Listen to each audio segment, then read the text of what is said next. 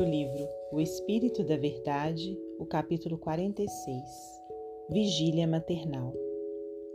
Sorves em lágrimas silenciosas o cálice da amargura ante o filho desobediente e notas no coração que o amor e a dor palpitam juntos em paroxismos e profundezas.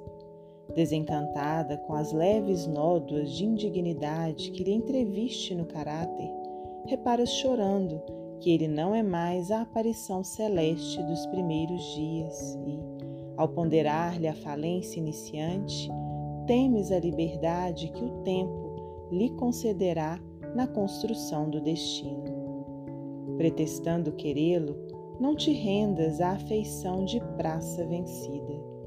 Conquanto carregues o espinho da angústia engastado na alma, é preciso velar no posto de sentinela. Não deformes o sentimento que te pulsa no peito. Fortalece a própria vontade, governando-lhe os impulsos. Ceder sempre, no fundo, é menosprezar.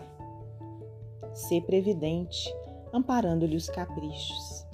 Acende a luz da prece e medita nas dores excruciantes que alcançaram também a doce mãe de Jesus e ergue a voz no corretivo às irreflexões e aos anseios imoderados que o visitam, se queres fazer dele um homem.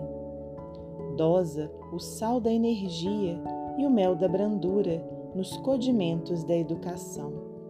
Nem liberdade desordenada, nem apego excessivo. Se teu filho é tua cruz, lembra-te de que, na terra, não há nascimento de santos. Almas em luta consigo mesmas, é compreensível que vivamos todos nós, não raro, em luta uns com os outros nos passos zigue-zagueantes da experiência. Sê operosa e humilde, sem ser escrava. Não cultive desgostos. Sê fiel à esperança não fites ingratidões, nem coleciones queixumes. A missão divina da maternidade apoia-se na força onipotente do amor. Envolve o teu filho na palavra de bênção que vence o orgulho e na luz do exemplo que dissipa as sombras da rebeldia. Faze que se lhe desenvolvam os sentimentos bons do coração que o musgo dos séculos recobriu e ocultou.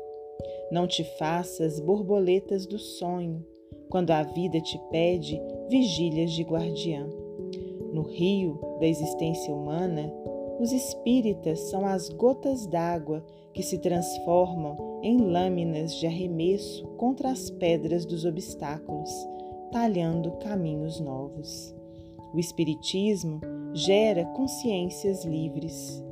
Prova a teu filho semelhante verdade pelas próprias ações de renúncia e discernimento, conjugando o bálsamo do carinho com a rédea da autoridade.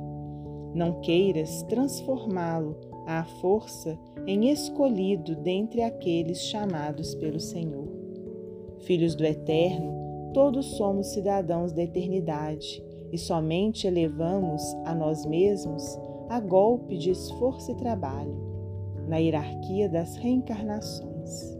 Assim, pois, embora muita vez torturada na abnegação incompreendida, mostra a teu filho que a lei divina é insubornável e que todo espírito é responsável por si próprio. Anália Franco, psicografia de Francisco Cândido Xavier.